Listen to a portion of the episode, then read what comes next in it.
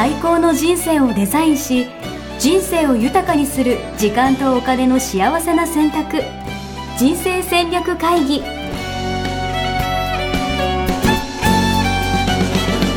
の番組は将来の仕事やお金人生にもやもやと不安を抱えている皆さんに元資産運用のプロキャリアとお金の戦略を同時に考える人生デザインコンサルタントの高頃もさあやが過去5年間延べ1700人の人生を望む形で豊かにしてきたメソッドを時間とお金の選択という切り口からお伝えしてまいります。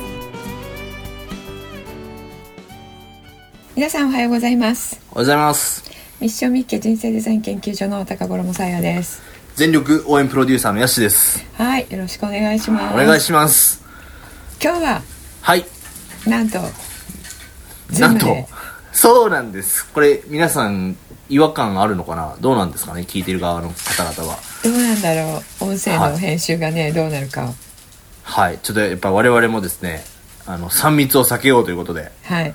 あのそれぞれの自宅から今回は。ね。自宅自宅ですかさやさんそれ？なんか。自宅です。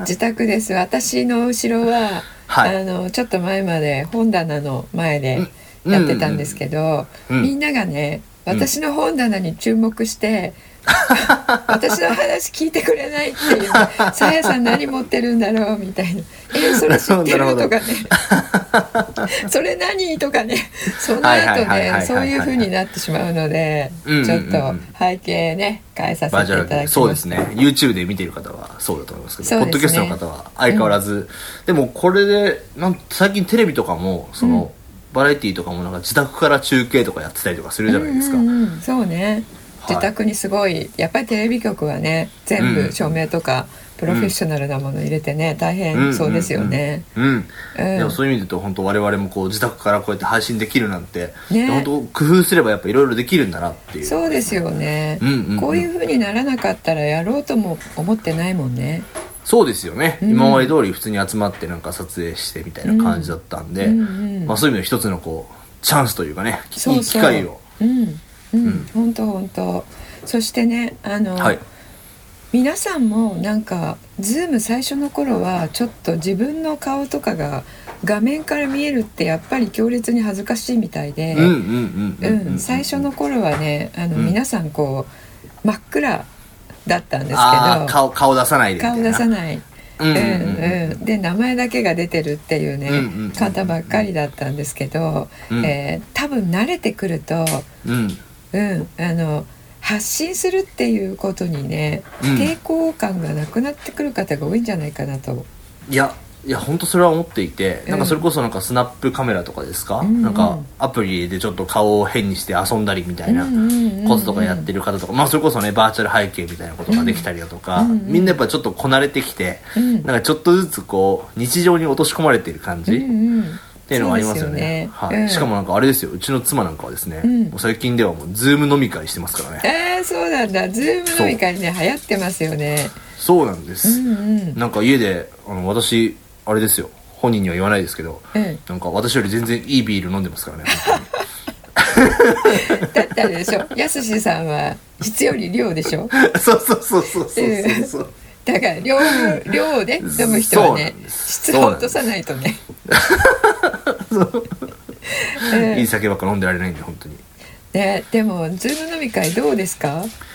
私は飲みズーム飲み会っていうことはやらないですけど、あでもそのズームとかあと最近 Remo っていう交流システムとかを使って、はいはい。そのイベントとかは本当毎晩のようにやってたりとかするんで、えもうなんか今まで以上に忙しいというかえなるほど。はい、オンラインにできることたくさんあるよなっていう感じですね、ええええそうですね。あの、昨日私初めて、えー YouTube のうん。ライブ配信ほしたんですけれども、うはいはいはいはいはいはい。えー夜にねうんあのその時にですね思ったんですけれども、うん。あの、えーライブ配信ってうん。普通じゃないじゃないですか。普通じゃない。普通じゃないってどういうことですか？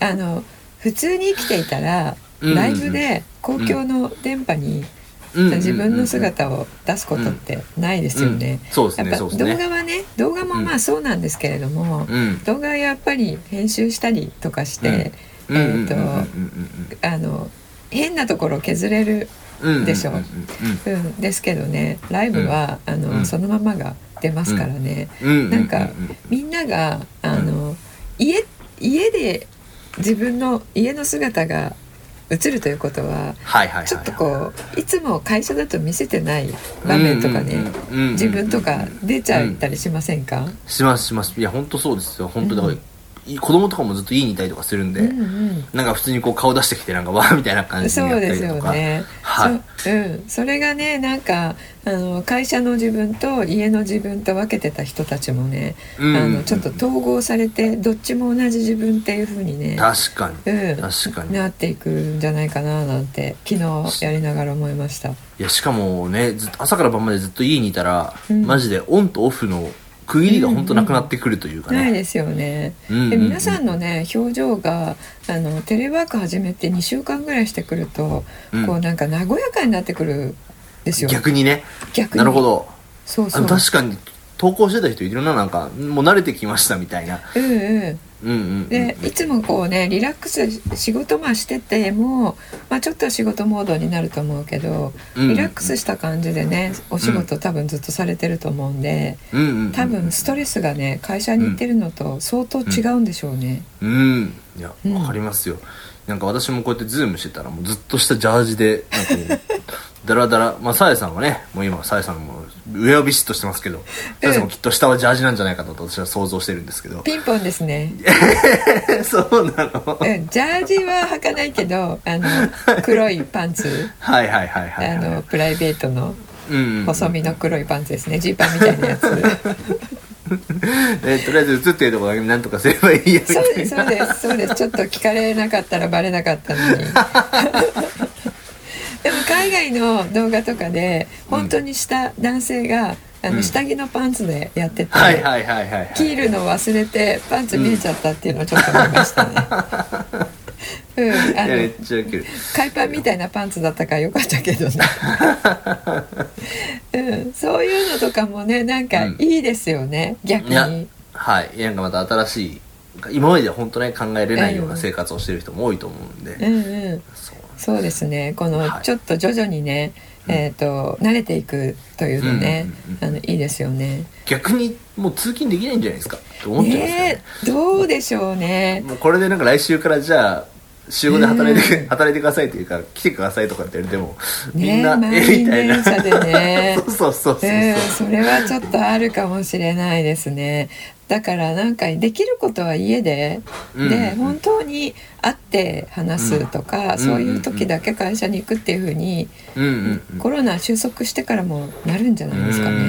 うんいや本当そう思いますわ、うんうん、これ慣れてきたらねどんどんオンラインであの、うん。サービスも出てくると思うし、うんうんうんうんううん。んうん、本当できること増えてますからね、はい、そうですね。でこれね、コロナあの終わっても収束しても、まあ、収束になどれくらいかかるかはわからないですけれども、終わってからもあの経験したことって残るじゃないですか。はいはいはいはい。あコロナの間やってきたことってそのまま継続されることも多いと思うんですよね。うんうんうんうんうんうんうん。うん、なのでよりこういうもので発信することに慣れて、うんうん発信する人がね増えたりとか、そう大事。いうことにね目覚める方も多くなってくると思いますね。いいですね。じゃあうんそして今日本題が。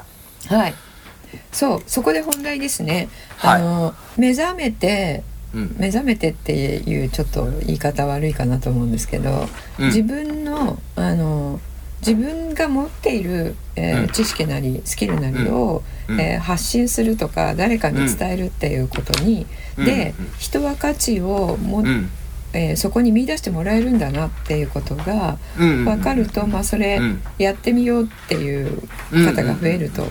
でうん。そこでじゃあ何をやろうかって言った時に、うん。何が自分にできるかっていうふうに皆さん考えると思うんですよね。そうですね。うん。ですけどそれだとあのちょっとずれると私は思っていて、うん。うん。でまあ、ここでずっとお伝えしているうん。自分の価値観に合ってること、うん。うん。うん。ううん。ん、を伝えるっていうところでやると、うん。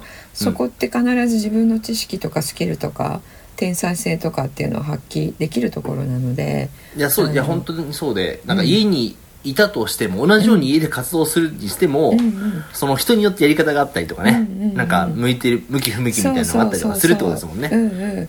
そう価値観を割いておけばね、うんうんうん。あのえー優先順位の価値観の優先順位の一うん。番トップのところですよね。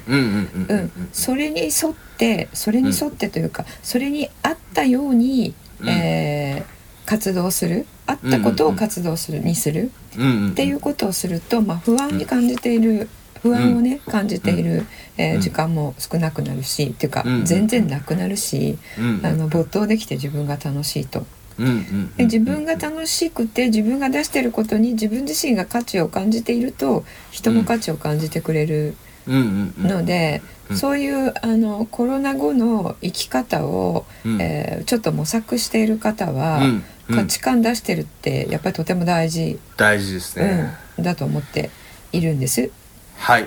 でででなんかね今日ねあのやすしさんがすごいさっきからそわそわしてるのそうです YouTube 見てる方はお分かりかと思うんですけれどもいつもドーンとしてるのにね。そうですよ。なうんなぜそわそわしてるかというと今日ねゲストの方がねそうスペシャいらっしゃるんルゲストをですねはい、はい。お呼びしております、はい。なんとうん。このコロナの時代に、ん。我が家にわざ来ていただきました。来ていただいたじゃないですね。あのい。る方をはいいる方紹介したいとはい。思います、はい。あのうちの妻です。はい。こんにちは。はいこんにちは。おお久しぶりですおね久しぶりです。ですけれども 皆さんには初お披露目ですね。そうです。初お披露目です。はい。やすしさんのポッドキャストでは声の出演で、ね、YouTube ではもうやすしさん画面もの奥さんですね、はい。皆さんなんかすごい親近感湧いてると思うんですけれども。そうなんですね。やすさんいつもねうちの妻はって話しているのでね。あのねあれいいことだよ、うんその悪口ってことじゃないから。でさっき悪口聞こえました。大丈夫です。あのあそうそうすごくね愛しているっていうのがいつも伝わってきます。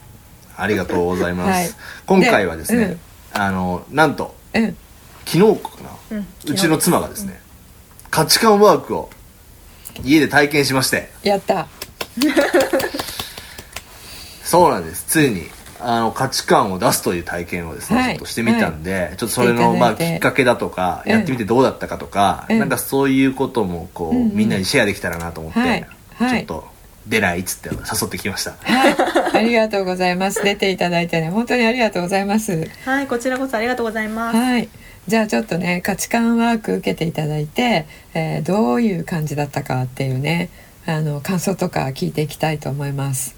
はい。まずははいじゃあ、きっかけとかからかなそうですねきっかけからっていうかあのお仕事をね何されているかっていうのをねちょっとかいつまんでお話しいただけたらいいかなと思います。はい。あの通信会社のえっ、と営業部に所属をしていて、はい。えっ、と提案業務とか、はい。それとか新しいビジネスを作り出すとか、はい。そんな仕事をしてるんですけれども、はい。えっ、と3月までやってた仕事とうん。4月にまあコロコロナがありながらももともと組織再編を会社が、えっと、予定してたのでそれを予定通り行い、うん。4月に新しい、まあ、部門になりチームになりミッションも新しくなりうんうん。でもまだみんなにはちょっと顔合わせできない状況で、うん。まあ、みんなで在宅ワークをしているっていうような状況になります。はい。はい。超大手通信会社ですね。超大手です、超大手ですね。そこであの営業で、えー新しいビジネスとかの、えー提案などをしてらっしゃるうんということですね。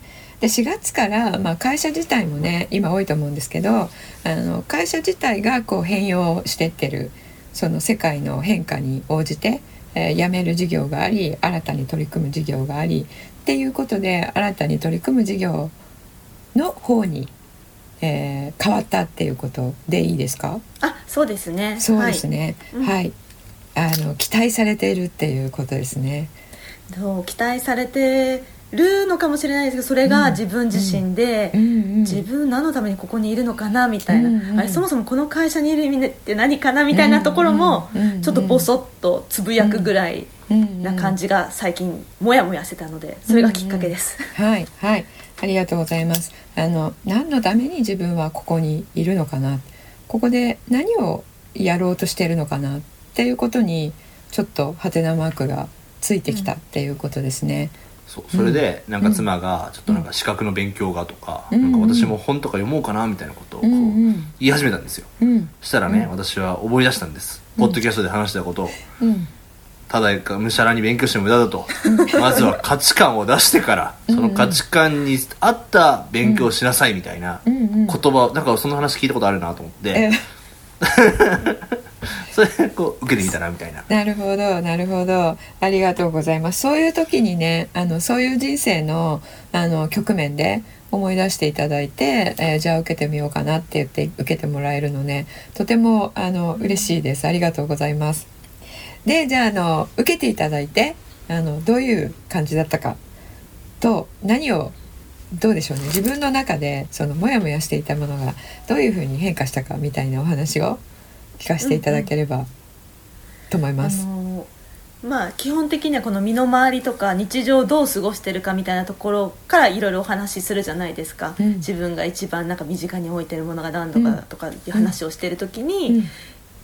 基本的になんか趣味というかあのやってることとかっていうのがあのちょっとしたポイントを集めたりとか、うんうん。スーパーのお得情報をしっかり調べてから買い物に行ったりとか、うんあのメルカリで物を出品するのは結構好きだったりとかっていうような、うんそういう実は日常で自分が当たり前のようにやってたこととそれから仕事でのつながりとかも自然と最終的にはつながって、うんうん。あ私のやってることも一応仕事につながるんだみたいなところは一番驚きでした。うんうん、なるほど。あの全然関係がないように見えるプライベートの活動と仕事でやっていることが一本の線でつながった。はい。うんうん、なのでそこでは結構言われ好きなことというかやっていることで言われたのが結構情報収集するの好きなんじゃないですかみたいな話になりまして、うん。確かに情報収集自体はそんなに得意だと思思ってもなかったんですけど、うん。うん確かにや振り返ってみると、うん。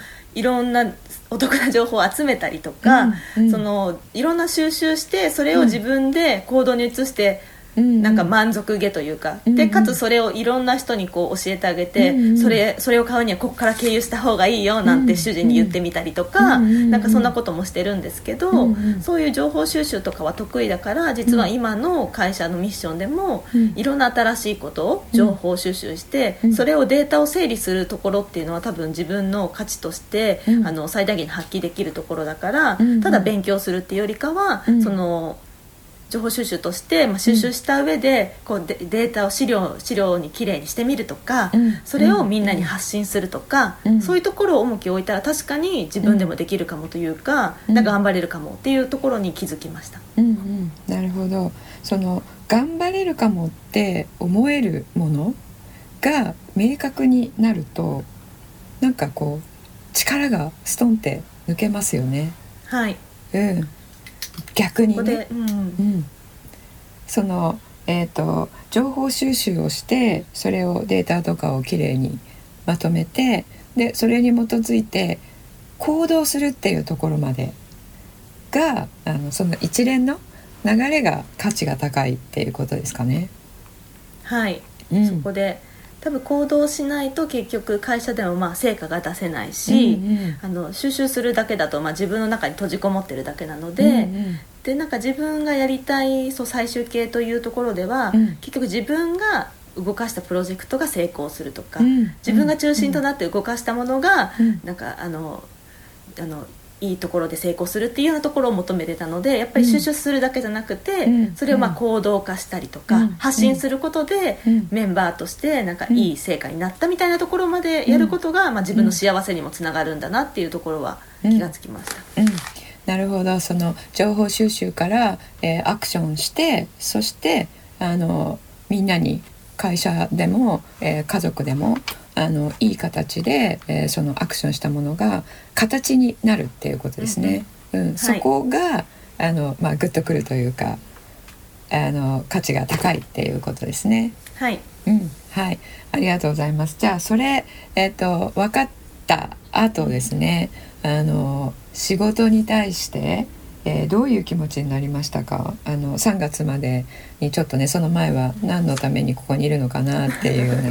うん。であとねえー、と始まる前にちょっとお聞きしたところではあのどういうふうにどこでどう頑張っていけばいいのかなっていうのがちょっと分かんなかったみたいな感じでおっしゃってましたけどその辺はどういうふうに変わりましたか？そうですね。あの会社のミッションって言ってもまあたくさんありますし、うん。えっと、その中でもうたくさんのものがある中で本当自分がどこに注力すべきなのかとか、うんでも別にそこ私得意じゃないしなとかいうなんかミッションはあるけれども得意じゃないしなみたいな思いもあったんですけど、うんうん。その、えっと、得意じゃないところ得意じゃないってばっかりこう決めつけないで、うんうん。その情報収集をしてデータを整理するとかっていうところは自分としては価値を置いてるところだから、うん。そこをなんか集中してみるとか、うんうん。そういう見方ができできることになって、うんうんまあ、ミッションとして上から落ちてきたものだけどその中で自分の目の付け方っていうのがちょっと明確になったので、うん。ちょっとまた新しい気持ちで前向きになって仕事に取り組めるようになったなっていうふうに思います。なるほど。今すごいいいこと言っていただいたんですけれども。ちょっとあんま気づきません。でしたえーあの会社からね上からただ下ろされた会社のミッションですよね、うん。えーじゃあ会社はこういうふうにやっていくんだって。会社はどんどんどんどんあの変容していい感じでいっているんだけれどもその新たにこう降ってきたミッションに自分どう対応していいか分かんなかったっていうところがその目の付けどころがね変わった目の付け方が変わったっていうことですよね。こういうミッションの中で自分の役割はこれですっていうことが明確になったっていうことですかね。はい、うんうん。そうするとあここ頑張ってみようと思えたっていうことですよね。はい、そうですね。はい、ありがとうございます。その感覚ってあの価値観が分かった時に、えー持つ、えー皆さんが持つ感覚なんですね。うん。うん、で価値観って、えっと、自分が価値を感じているもの大切にしているもの、えー価値を感じる活動っていうことなんですけれども、価値を感じているものっていうのは大抵上手なんですよ。ううん。ん、なので、えっとあちょっとこれ得意か得意じゃないかっていうところで見ると何ができるかなって思った時にこう新しいミッションが降りてきて何ができるかなって質問をして仕事を見るとあなんかこれはできるけどこれはできないなっていう風になっていく。ですけどさっきおっしゃっていただいたようにこれはできないなって思っていることの中にえー価値を置いているものがあるとできないなって思っていたことが実は違ったっていうことなんですよね。うんうん、で価値を置いてるものって結構ね自分の、えーハードルを高くしてます。あのこういうここまでできたら得意と言ってもいいけどなるほど。自分は上手にやらなきゃみたいなね。そうそう。この辺だから別にこれって普通だよねって、うんあの全然自分これ得意じゃないって思い込んでる方がすごい多いんですね。うん。うん、なぜならば価値を置いているがゆえにあのこれくらいまでやって初めて得意っているんじゃない？みたいなうんものがあって。ですけど自分が普通にやっていてこれあの別に、えー、9大点じゃないっていうレベルのことでもふと周りを見ますと自分が一番結構抜きん出てできるっていうことってうん多いんですよね。うん、でか価値観があるところって人と比べることしないんですよ私たちって。うんうん、あの自分の絶対的な出来にフォーカスをしているので価値観を置いているところって価値観最高の価値観のところっていうのは人と比べないので余計自分がどれだけ人よりできるかっていうの気がつかないんですね。うん。うん。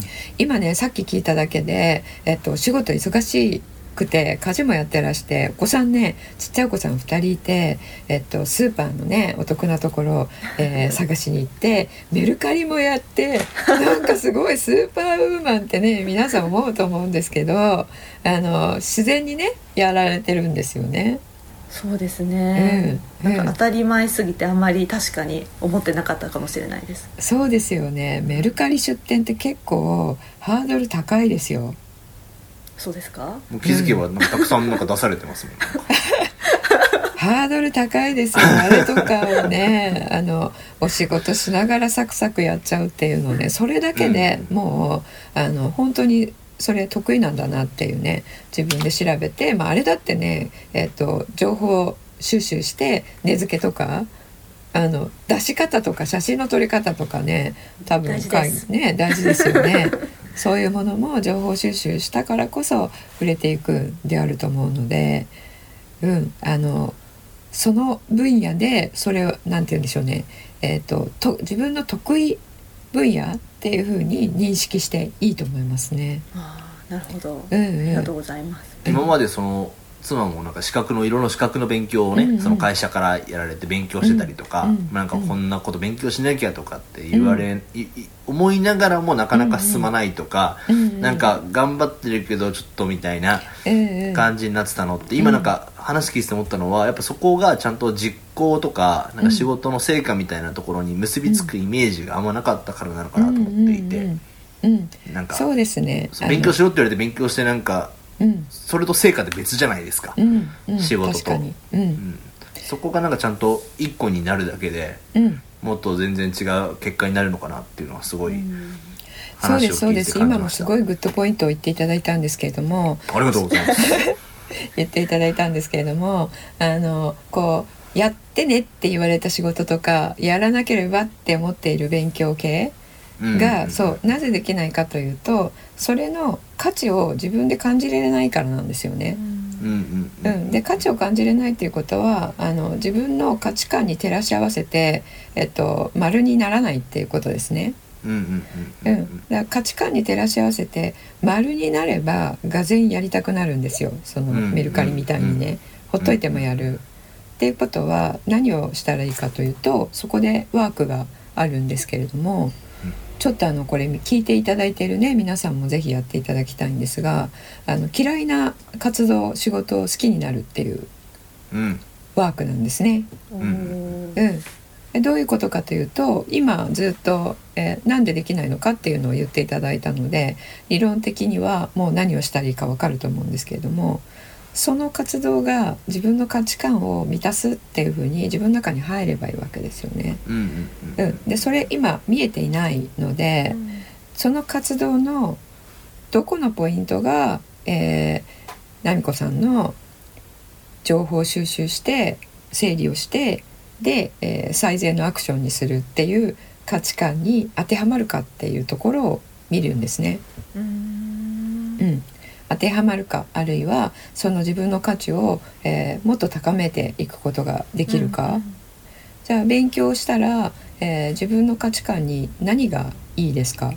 その勉例えば、うんうん。こえー A という勉強だとしたらそれをすることでどういうふうに価値観満たされるでしょうか？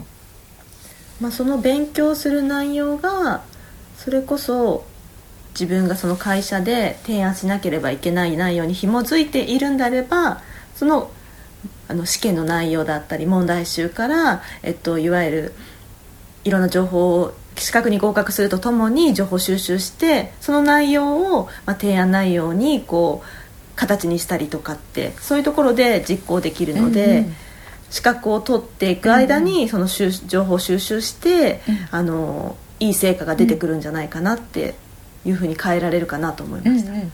そうですね、その方向性であの合ってます。それをねあのいつも数をね言うんですけど40個うん、あのメリットってねいう言い方をしているんですけれどもそれをやることで、えー、と自分が受けるメリット。そのやりたくないのはこれやっても意味がないよと思ってるっていうことは、うん。自分にメリットがないっていうふうに入ってるってことなんですよね。でメリットかデメリットかっていうのの物差しが価値観にとって、えーメリットかメリットじゃないかっていううん。ところにすればあのよりもうドンピシャになるので、自分の価値観に照らし合わせてそれがメリットになるかどうかをどういうメリットがあるかなっていうのを40個出すっていうことです。40個。うんうんで例えば今言っていた方向性でたくさん出てくると思うんですけれどもあのもう一つ私が、えー今思いついたのは、えー、と情報を多分ね収集してそれをまとめて、えーアクションできるような形に持っていくっていうただそれではなくて情報収集にコツがあると思うんですよ。うんうん。うん、やっている情報収集の、えー、奈美子さん独自の、えー、と仕方でしてでそれを独自の方法でまとめてでいい情報活用できる情報をまとめてだからこういうアクションが一番あの成功に、えー近道なんだよっていうのをそこをこうあのアクションにはつなげられるその洞察力とかうん。情報収集もいっぱいある中であ多分この情報だよねとかこあそこに行ったらこれがあるよねとか見た時にあこの情報ちょっと全然いらないとかそういうことを判断する力っていうのも実は持っていると思うんですね。うなるほどうんん持ってないとねできないもんね。確かに。うん、いやこれいろんな情報がある中でそう。取捨選択してそうそうそう。うん。うん。うん。確かに。うん、でこれは使えなググり方がる分かんなかったりとかしますそうもんね。そうそうそうでこれは使えるこれは使えないって言ってあとね、えっと、例えば10個の使える情報を、えーここに揃えたとしたら、その10個のつながりとかも把握してうん情報として入ってない受け取ってない新たな情報が自分の中で生まれるみたいなことないですか、あああるのかもしれないです。なんかパッとすぐに思いかないんですけど。うん、多分ねそういうことをやってると思います。でもなんかいろんな人のさなんかブログとか見てたりとかさうん。そういうのはするんでしょ？な何のブログ？え例えばじゃあ分かんないけど、ポイ活だったらポイ活とかメルカリだったらメルカリみたいなところとかのううんん調べます。そう調べ方が多分さ見る観点がいろいろあると思うんだよね。うん。うんあただ本読むだけとかじゃなかったりとかね。ううん。まあそれだったらメルカリもそのこの人のブログでこういうやり方がいいですよって書いてあった。この人のブログでこういうやり方がいいですよって書いてあった。そうしたらこれをそのままやるこれをそのままやるっていうのもまあされると思うんですけど、うんうんうん。これがワークしてこれがワークするんだったら結局これをすればワークするっていうことなんじゃないのみたいなうんうんうんうんうん。そういう思考。確かに確かに。ありますよねきっとね。うん。一つのなんか信者のようなブログブロガーさんがいるわけではないので、ええ。いろんなとここう見たりとかして結局まあ、ええ。自分はそれ通りというよりかは、うん。いいとこかいつまんでとか、うん。なんかそういうことしたりとかっていううん。確かにしてますね。それねあのアナリストがやる分析手法そうなんですよ。うーん。いいところかいつまみ手法ですか？そうそう。えっとこの この A という情報と B という情報と C という情報。全然バラバラなんだけどあのあれあるじゃないですか。モナ・リザみたいのピースで作っていく絵、あれなんて言うんでしたっけ？ジグゾーパズル。ジグソーパズル。はいはいはいはいうん。あれのあの3分の1ぐらいが埋まっていてあと埋まってない、うんだけど、その3分の1を見て全体がこういう絵だろうね多分。っていうので動くっていう。そこから予想を立てていくっていうのを、うんそのモザイク手法っていうんですけど、うんそれをねあの自然とやってるってことですよね。うん。なるほど。うん。すごい。うん。っていうことはねそこに天才性があるんですよね。うんうん。じゃあ会社でもそれは他の人はできないわけなので、うん、おいそれとできないわけなので自分のあの会社のミッションの中の自分のミッションっていうのはそこにあるってことですよね。なるほど。うん、でその資格の勉強に戻るとその情報収集してこれとこれでこれっていう A と B があってじゃあ C なん。じゃないのっていうその、えっと洞察力が知識があればあるほど高まりますよね。うんうんうんうんそうですね。うんうんうん。あの過去の知識とか過去の経験とか知識に照らし合わせてそのあ新たな死っていう、えーものが生まれてくるので、えーまあ、それ想像力だったりとかねあの、うんイマジンの想像力とかいうのも影響してくるんですけれども、それがあったらその情報をまとめて、えーまとめてっていう言葉の中にそれが全部含まれてるうんですよね。うんうんモザイク理論で分析して、うんうんえーこういうことなんじゃないかなって思ってそれやってみるっていうことですよね。うんそれがもっとスピーディーにもっと効率的に、うん。もっとあの精度が高くうんなっていくための知識入れてるんだっていうふうに思ったらどうでしょうか？そうですね。なんかそう思うと資格取ることがもうちょっと今よりもなんかやる気になりますし、取った後がねなんかハッピーになる気がします。ですよね。うんうんあのそこがね、えー、と価値観と、えーやらなければならない活動を結びつけるっていう、うんあーワークになるんですね。いいですね なんか顔があのあのいつになく真剣になってますけど自分のことよりやっぱり奥さんのことの方がね真剣になるね。いや本当に今までその仕事の相談とかもいろいろ受けるタイミングとかはあったんですけど、うんうん。なんかなんとかしてみればいいんじゃないみたいな、うん。なんかアドバイスって、うん。結局なんだろうなその場しのぎに過ぎなかったりとか、うん。うんじゃあそれをやったところでじゃあ次また新しい問題が出てきたりとかっうんていうのは出てくるやっぱあるじゃないですか、うんでもこうしてこう価値観とか自分の強みとかなんかそういうところからそこが一個あると。うん。じゃあなんか今回の場合はそれそのパターンだったらどうそれに結びつければいいのかなみたいな、うん。なんか立ち戻れる原点がうん。こうできたっていうのはやっぱすごい大きいなと思っていて、うん。そうですそうです。そう。それをなんかねまた逆に夫婦の会話の中でもね、うん。こうどんどん生かしていけばね、うんうんいいなと思うし。そうそう。そうなんです。だからこれからねあのどういう仕事が来てもそこに全部結びつければいいんですね。うんうんうん、じゃあ新しいミッションをもらいました。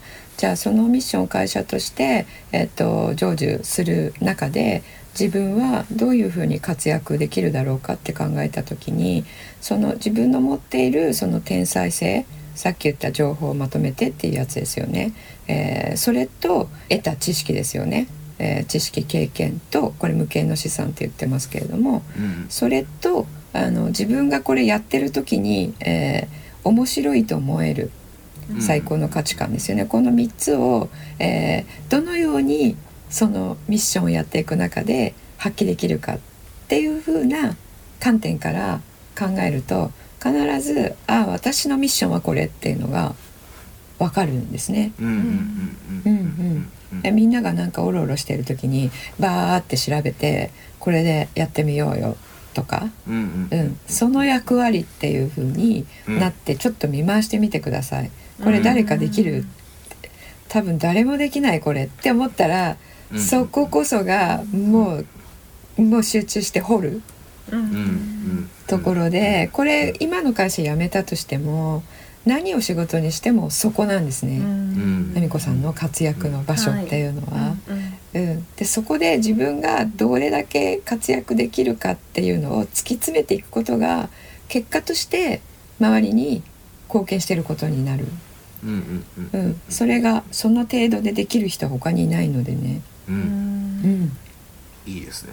いやありがとうございます。なんかすごいあの妻の出世の道が出世の道がすごい見えてきた感じが でちょっとあの5年後にねあの、はい。テレビとか出てたりして。いやいやいやいや。全然ありえますね本当これは。なんとかのなんとかさんですはい見えてみたいなきました、はい、ええこれで私はまた食いっぱぐれなく過ごしていけそうだな。いやいやいでやいねや、あのやすしさんは応援フェスではい。全国引き続ね、き好き勝手やって。全国制覇してね。奥さんはあの一つのことを突き詰めていくっていうね、い、いですね。すごい、ええ。ありがたいうな。こいうなんかねあの、えー若いご夫婦でご夫婦でそれぞれねあの自分の立ち位置持って活躍して、で2人でいる時にはこうちょっとリラックスして本音で語り合えるっていうねパートナーシップ、とてもいいですよね。うん。ありがとうございます、うんすごい。ええ。まるでいいカップルみたいな感じ でど。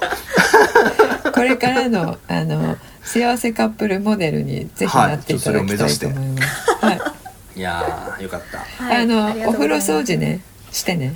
これ何ですか？話題になってるんですか？お風呂掃除あのくるっお風呂掃除のと回して、仕方で怒られるみたいな、うんっていうね。やってほしいですねちゃんとね。これねあるあるですよね。くるっと回して終わりっていうね。掃除になってませんけどっていうやつね。やばいやばい。いろんな話が。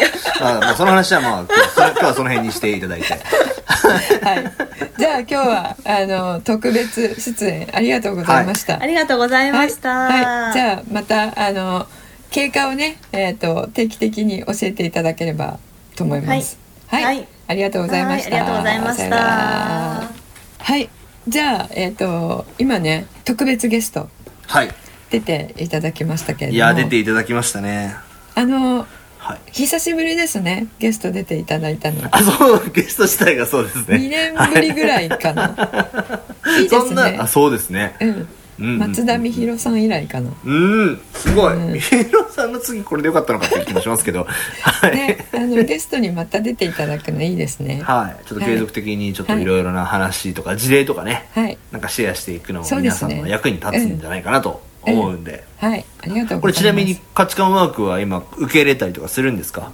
価値観ワークも今ねあの随時やってます。うん。ホームページ行っていただいて今すぐ受けれるサービスっうん。ていうところの3つ目ぐらいうん。に価値観ワークっていうのがあるので、うん。はい、うん。ぜひそちらにはい。入っていただいてやっていただけたら、の妻なんかあのわ事前ワークみたいなのあるじゃないですか。はいはい。であれとかバッダウンロードしてねこううん。妻とかがこう自分のなんかワークとかをこう部屋にこもってやってたりとかしてるのを見うんうんてちょっと私は嬉しくなりましたね、うん。そうですか。うんうん、う嬉しいですよね。あの真剣にやっていただけるとね、やっぱ内省の時間というか自分と向き合ういいきっかけになるのかなとうんうん。思うんで、うん。こうコロナでねこう家に出な外に出なくてね、うん。もう暇な人なんかたくさんいるんだから、うん。そんな人こそたまには家にこもって価値観ワークをぜひしてみていただけると新しい道がまたきっかけができるのかなと。うん、そうそう。あのえっ、とあみこさんみたいに行動力がある方は、うん。えっ、と普段あんまり多分やらないと思うんで内政みたいなのをね、うん。うんうんううんん。なのでこの機会にねうん。逆に、えっと、行動せずに自分の奥が深く自分を知る、うんうん自分の生かし方を考えるみたいなのね、うんうんうんうんしてそっから新たにコロナ後うんうんうんに、えー飛び出すっていうのいいと思いますね。いいですね。はい。ありがとうございます。はい。そしてちょっとね最後にね、お知らせがあるんですけれどはい、おも、何ですか？うんあの YouTube ライブをはい。始めたんです。おどういうことですか？それは。何をやってるんですか？えっ、と、えー今のところですね火曜日とうん。木曜日とうん。日曜日のお。夜9時半からうん。ライブで YouTube でちょっと語ってます。すごい。えどんな内容を語ってるんですか？えっと、ポッドキャストこのポッドキャストでお伝えした内容の、うんちょっとうんほらあの音声だけなのでね、うんあのなかなか伝わらないところとか、うん。えっと、時間的な制約でね、うんうんうんうん。えっとちりきれとんぼになっているというか、うんうんうんうんえそういうところをカバー補強するような、うんあのすごい。えっと後ろにね、えーはいパワポを出して。はいはいはいはいっていう形で。あじゃあもう本当セミナーみたいな感じなんですか？そうですね、おおうん、すごい。ミニセミナーみたいな感じの時もあるしただのおしゃべりにしようかなっていう時もあります。で参加型なんで皆さんにコメント入れていただいたのを拾ってライブだから、うんうんうんうんうんうん、でもちょっとズームじゃなくて。そうそうそう、んうんんで9時半なので、ご飯食べ終わった後、うん。いい時間ですね、リラうん。リラックスしている時にポチって、うん。テレビの代わりにポチってつけていただいて、いいですね。うん、すごい。もうじゃあ土曜日はポッドキャストで日曜日と？火曜日と？火曜日と木曜日と日曜日。火曜日木曜日日曜日。はい、はい。で火曜日は、えっと、5月中は、えっと、7時とかになると思います。はいはいはいはいはいはいはい、うん。なるほど。その辺の情報とかもなんかメルマガとかでそうですね。あの一番早い情報は、えーメルマガでコーチングメール、えーうん。で出していますので、うん。まずそちらにね、えー、と登録いただければと思います。あのえ私が言うメルマガ登録してくださいっていうのは、えっとうん。ホームページの一番最初に9つのステップ e ラーニングブックというのがあるので、それをねあのダウンロードしていただけると、えーそこからもう、えー自動的にメルマガを取っていただけるようになってますのでそこから入っていただければと思います。はい。よはい、ろしくお願いします。はい、じゃあ今日はこんなところで、はい、はい。ありがとうございはい、ます、ありがとうございました。